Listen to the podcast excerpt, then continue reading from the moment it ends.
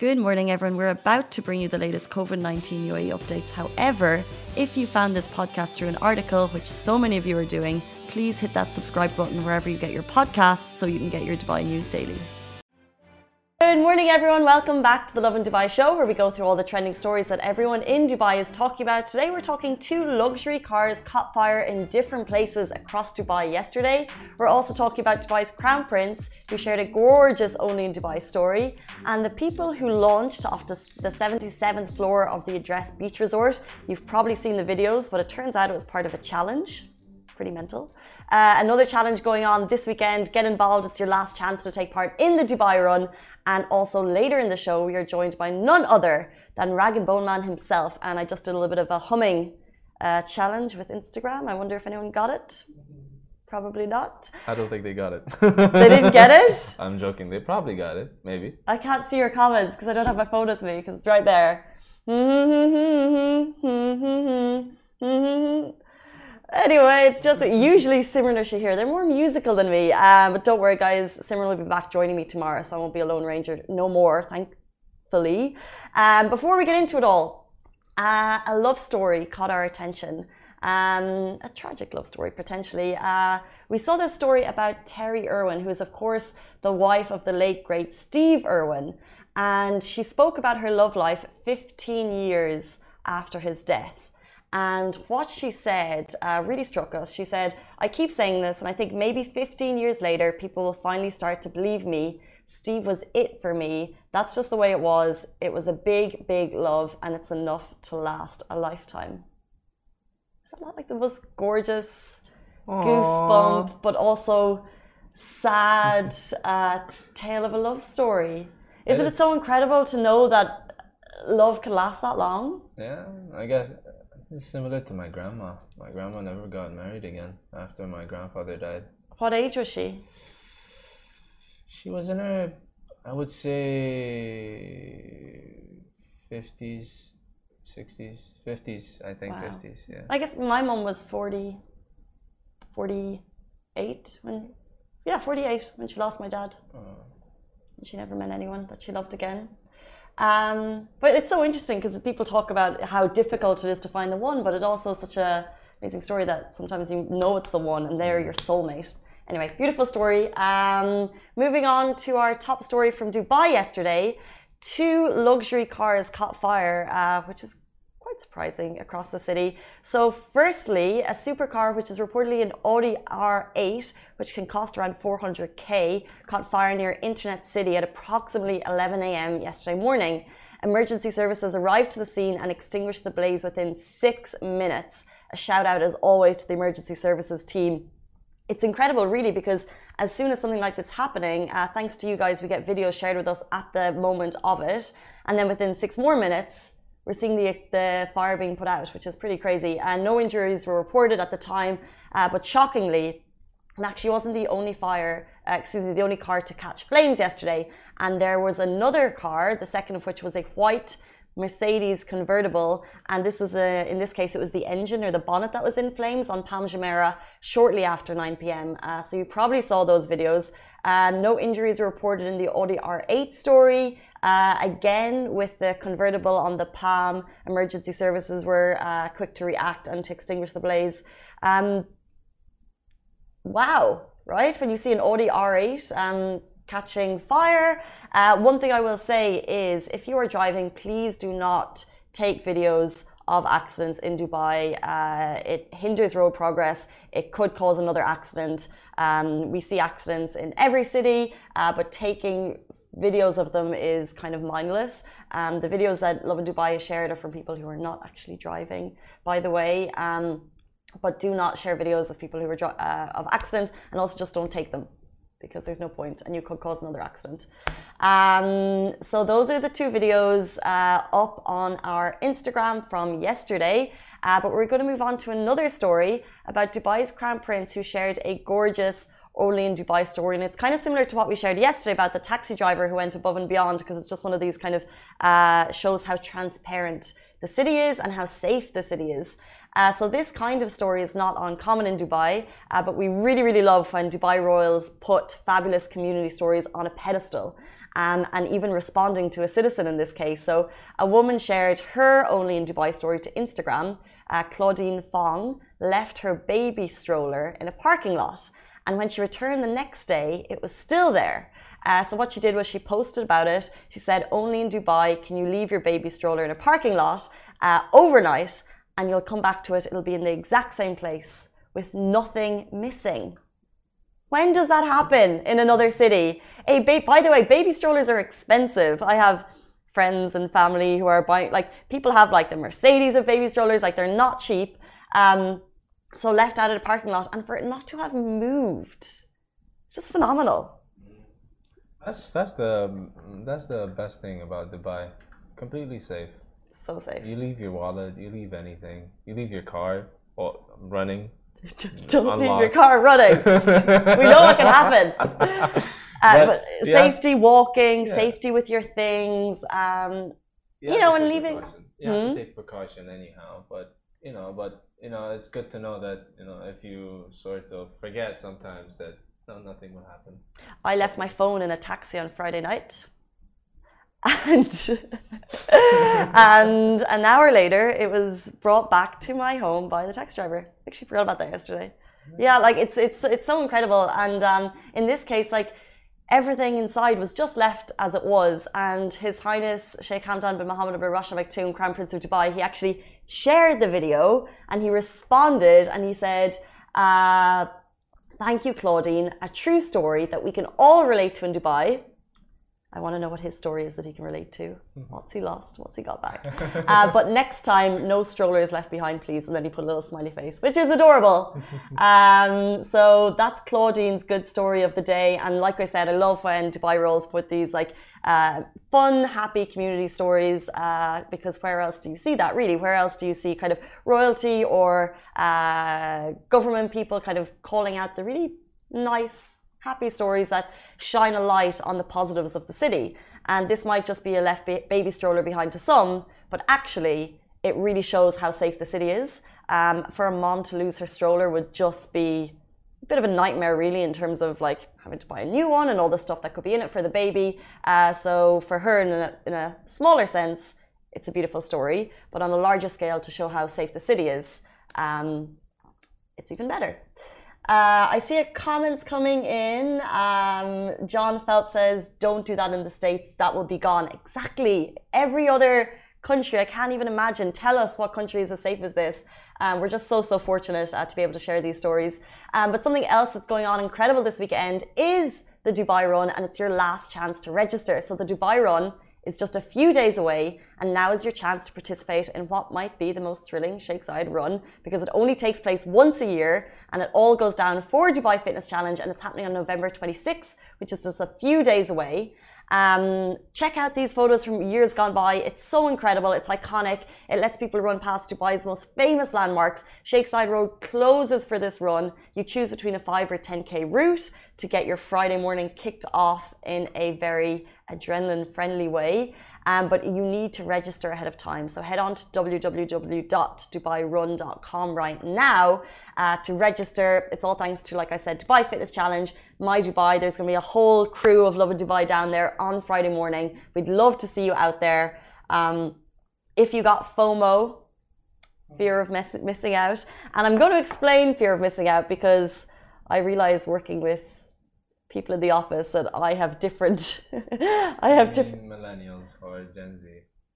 Yeah, I don't even know the difference between millennials and Gen Z. Well, It's confusing. I, I guess Gen yeah Gen Z Gen Z is more of the thing now. Yeah. They're more trendy. Mm. Do they say FOMO? Yeah. Okay. Fear of missing out. I said it yesterday. So, everyone gets FOMO. if you got FOMO from the Dubai ride, which of course is people cycling down, uh, now take part in the Dubai run. Um, of course, it's free for all, and we're actually kicking into the last weekend of Dubai Fitness Challenge. So it's a great way to get your 30 in. If you want to get your 30 in today, uh, do note that we always have the Lovin Dubai daily challenges. You can get them on our website. Um, we have them up on a Lovin Dubai Fitness Challenge blog, actually, which is quite cool. And the challenge for today is skipping ropes. that wasn't that was me going skipping ropes. And usually I like to show them on the show, but we don't have a skipping rope in the office. But send us your videos. Uh, we'll tag them on social and uh, we'll get sharing them. Um, uh, and also tag Dubai Fitness Challenge because we want to see you guys getting your 30 in. And moving on, speaking of people who are getting their 30 in in the most crazy way, the people who launched off the 77th floor of the Address Beach Resort were actually taking part in a challenge. So, first of all, did you see the videos that went viral? It happened on Sunday afternoon, and we know that because where we're sitting in JLT, we can see uh, the building over there. We can see the Address Beach Resort. It looks from here, correct me if I'm wrong, as the uh, highest building. Oh, look, the Global Village blimp is out. Uh, interesting. They knew the show was on. it looks to be the highest uh, building in this part of the marina, in this part of the marina in JBR for sure. And we saw people launch off on Sunday afternoon. And when something like that happens, you usually expect a big reveal. You usually expect a real kind of produced video of what was actually going down and what they're launching and what it's about. Um, but then we saw more videos yesterday, so we shared them yesterday morning. But what it turns out, by the way, did you see it? Let us know. Were you surprised? What it turns out, and this is the first I've heard of it, it, it was actually part of the UAE Hike and Fly Challenge, which is a challenge competition that brings uh, Red Bull style Alps paragliding to the city. So if you can think of like uh, people who love adrenaline, experts in their field, jumping off the Alps and paragliding, they're doing that in cities. Uh, so on Sunday, some of the people who are actually the best in the world at these stunts, and you need to be, do not try this at home, obviously, took part in the first of four challenges in Dubai. So what they have to do is not just paragliding off the building, they actually need to it's a race. So they have to hike to the top of the specific building. In this case, it was the Address Beach Resort and launch off, paraglide down to a set point and then run back to the hotel. And they need to, they're expected to do this in about an hour and what I didn't know either, but I've learned, and you're going to learn now, maybe you know already, is that it's actually launched broadcast live on YouTube. So you can watch it live on YouTube. These guys running to the top of the building. It's crazy. Um, and congratulations to Tommy Fly High, who won the first leg of the four challenges. So we're basically going to see three more of these happening in Dubai. Have you ever heard of it? Never. Never. Uh, the UE Hike and Fly uh, so, like I said, it's around a four broadcast on YouTube. If we have information of the of the competition before it's happening, so we can actually watch it, that's something that we'll definitely let you know about. And if you just jump on to UAE Hike and Fly YouTube, maybe we can find more information. UAE.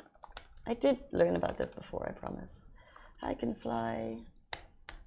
Um, but as you know, Dubai is a city for people who love adrenaline and they're calling this Dubai skyscraper takeoffs. And like I said, it's experts in their field who do this uh, in cities and in different landscapes across the world. So it's uh, super, super cool. Um, and we have, uh, if you check UAE Hike and Fly on Instagram as well, you can see it. But if you want to watch it live, let's all keep a track of this because it's something I definitely want to see. Like these guys pegging to the top of a 77th floor building. How long would that take to run 77 floors? To me, that's incomprehensible. I think it might have taken them like 45 minutes. But then to actually put on your paragliding equipment and if imagine if it's windy and then get down and they all seem to launch at similar times based on the videos that were based on what we saw in real life. Mm. Hmm. Uh, Snehal is saying, "I love paragliding. I did it in Turkey. Was it scary? How was what was the height you launched from?" Um, someone saying, well, uh, Snehal is also asking, will Hike and Fly be available for general people? I think this is, uh, seems like an invite only event for the experts in the world. um, but what was really cool about this was the, the fact that on the 77th floor of the Address Beach Resort, that's actually where um, that really famous infinity pool is. Oh. Uh, I'm sure you've seen the videos. It's got like one of the best views in the city, so you can see the palm on a good day and uh, you can also see downtown Dubai and the Burj Khalifa. So people go there for they go there for the Instagram shots, and it's also a really beautiful pool. But imagine being there on that day and then just like watching all these like guys run up.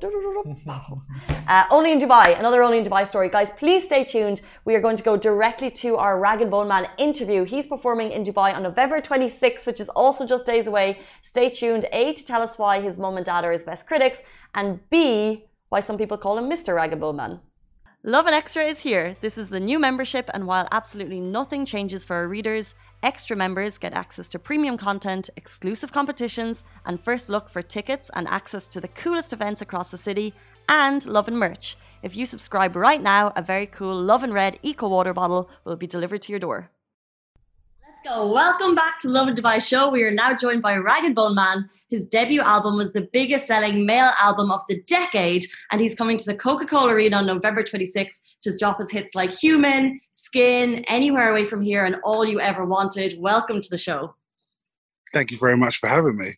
Not at all, not at all. Uh, we're more excited to have you in Dubai, would you believe? Um, but how do I introduce you? Do I call you Rag and Bone Man? Do I you it came up as Rory's iPhone, so can I call you Rory? Yeah, sure. Rory's good. That's good.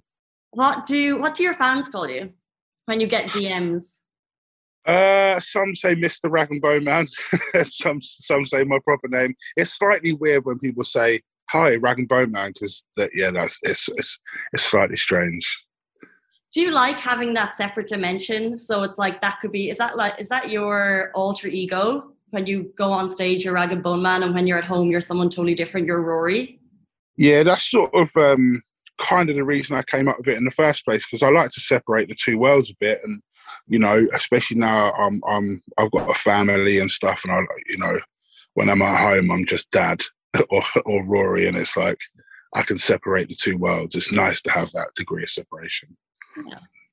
Well, speaking of two worlds, um, five years ago, you obviously released uh, what became a huge, humongous hit 1.3 billion views on YouTube. Catastrophic, really.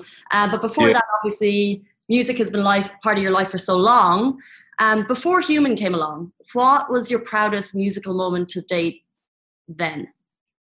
Well, I mean, I, I kind of, I kind of ha- had like very different stepping stones at different points in my career, and um, for me, they were always about playing like certain venues. I would I would feel like I'd I'd made it to a certain point if I'd if I played a certain venue, and there was always the venues in Brighton that I really loved were like there's a, a venue called Concorde Two, which is like a very much like a rock and roll venue that everybody wants to play at a certain point in their career. So it's like it's like 600, 700 people, but I, I felt like really like I'd really made it when I'd when I played that venue, and then uh, fast forward a couple of years, and tw- I think Great Escape Festival 2016, I want to say.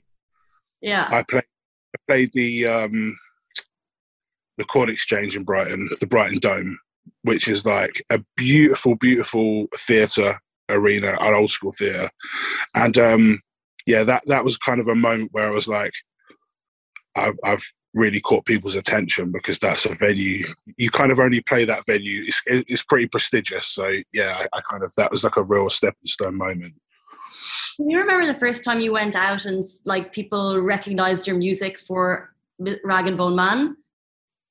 Uh, i kind of i kind of remember like getting phone calls from friends of mine in different countries. And that was the moment i kind of knew that that people really knew about my music was when you know, I had one of my friends from school that moved all the way to Australia and lived in Melbourne at the time and called me and said, dude, like you're, I'm working on a building site and all, all day long playing your music on the radio, okay. which was very cool to me because, you know, coming from like a, a, kind of musical scene down here in Sussex that was very like central to, to sort of Brighton and maybe London as well. But, you know, making it out to somewhere like Australia was, was, was pretty cool to me. Um, what's the pressure like after creating something like Human on your second album? So we're talking about Life uh, by Misadventure. Pressure and timelines, and yeah, tell us the process that went into it. I think it's. I think from an outside perspective, it, it took quite a long time, um, which it did. I, I, guess four years in between albums is quite a long time, um, but because you know, amazingly, the first record was so successful. It meant that we were touring it for like three years. You know, we we went everywhere in the world, which is amazing. But then I'm not someone who can start on a new project whilst whilst I'm still kind of touring the world. It doesn't really work for me. So I had to finish that and then and then draw like a very certain line between that album and this new project. And um, it just took me a bit of time to realize what kind of album I wanted to make, you know, and just getting get back into the kind of realm of writing songs and feeling like I could be creative again. So yeah, I just I just took my time with it, and, and I'm glad I did because it just it meant that the the two records sound vastly different, mm. not only kind of lyrically but musically sound vastly different, and and that was very much on purpose. So I'm I'm happy I made that decision, not not to j- jump straight into a, a, new album after the, the first one. Do you have pressure from labels on timelines, and also do you have pressure on labels based on the sound and genre of your music? Um, I think I thought I would have, but actually no. Um, I kind of, even though I am signed to a major label, I've been always been very independent with make the making of my records, you know, and what sound I wanted to achieve. It is it was always been really up to me, and they're a really good label um, in a way that they just let me be who I am and do and do what I want to do and write the songs that I want to write. And um, and I, I came to them with like a nearly finished record when this one was done, and I think there were some surprise faces of, of like, okay, this is like very different, but they they were cool about it. They embraced it, and and um, you know there was no oh you've got to go back and try and recreate something that's similar to humans. So you know it was good in that way. That's they're very they're very respectful of my art, so it was great. Whose judgment do you trust before you kind of hit the release button on a song? Who are you WhatsApping your music to, being like, "Is this good?" or is it all is it all you? Um, I kind of I'm kind of good at judging myself. Sometimes a bit too heavily. Um, maybe I'm, I'm a bit too self-critical sometimes, but I I usually play it to my family. I usually play it to my mum before and played some stuff to my dad and um, I like for them to hear it before anybody else does. And um, they're usually pretty pretty good judges. My my mum's usually like, "Is there any happy songs on the record?" so you're self-critical, and they're pretty positive. Yeah, they're pretty positive. What is your after concert routine? Are you a partier or are you a chill out kind of guy? I, I I always need like an hour to myself after the show because I get I get too hyped up, and um, I need to have a little come down space. So I usually just go back to my dressing room for at least like at least half an hour, maybe an hour to just to just chill and maybe like I'll just have like maybe a gin and tonic after the show and chill for a little while before anybody comes in. Just like, ooh. yeah, because you have to let yourself come down a little bit. Mm-hmm. I think uh, the world is still, uh, this is slightly off topic, but I think the world is still kind of reeling from the Travis Scott Astroworld tragedy. So I'm just mm. wondering, as you're going into tour and preparing for, um, and preparing for uh, obviously shows, mm-hmm. is there more responsibility on artists now since the tragedy, or has that always been there? I think it's always been there. I mean, listen, I, I'm I'm not um, I'm not I'm vastly underqualified to to to comment on on that situation, but there's I mean I think there's always been a danger that that something like that was going to happen at some point and you know it, it has happened maybe not just in, in music but it has happened in in the sports world and stuff before um so yeah i think we've always got to be vigilant of that mm. um but i think you know, sometimes it comes down to how crazy popular someone is. Like like someone like Travis Scott has got such a huge fan base that um that you know the the, the just the sheer amount of fans was always going to cause a problem and, and, and it's, it's it's such a tragedy that it came to that for people to realize you know but yeah of course of course we're responsible as artists though to yeah. keep a check for sure um, I mentioned a minute ago what's your kind of after show routine, and obviously you're coming to Dubai, um, which you may or may not know. It's basically a playground for adults. Uh, do you have plans outside of your, however you want to take that? Do you have plans outside of your concert for stuff to do while you're here? I think some of the band are trying to get me to do a skydive, and I was like, I'm not sure about that. Oh, you uh, should do it. I'm I'm I'm I'm just I'm just going to stay quiet until until it's over. Uh, but I think um, I don't know. I'm bringing my missus out. We're going to go. We, we we've already had our, our, our eye on a couple of like restaurants. It was like an underwater restaurant we want to go to, and I think there's been talk of um, some sort of like quad biking, dune buggy, and thing that that could be quite fun it's it's all fun. And uh, if your wife is into spas, I'll tell her there's a lot of salons that she should definitely check. Okay. They're very very nice. There's Turkish hammam. Uh, yeah. Just like experiences that are just nicer than elsewhere. Okay. I'd recommend look okay. it up. Um, okay, look, we really appreciate your time. Thank you so so much. Thank you. Guys, that was Rag and Bone Man. He's coming to the Coca Cola Arena 26th November. You can call him Gary if you want to. Or, or you can call him Rory, sorry. so close. You can call Rory if you watch this show. November 26th, Coca-Cola Arena. Tickets on sale now. Do not miss it. It is going to be whopper. Again, thank you so much. We really appreciate it. Thank you. Bless you. Have a good day. Guys, that is a wrap for the Lovin Daily. We are back same time, same place every weekday morning. And of course, don't miss the Love and Show every Tuesday where I chat with Dubai personalities. Don't forget to hit that subscribe button and have a great day.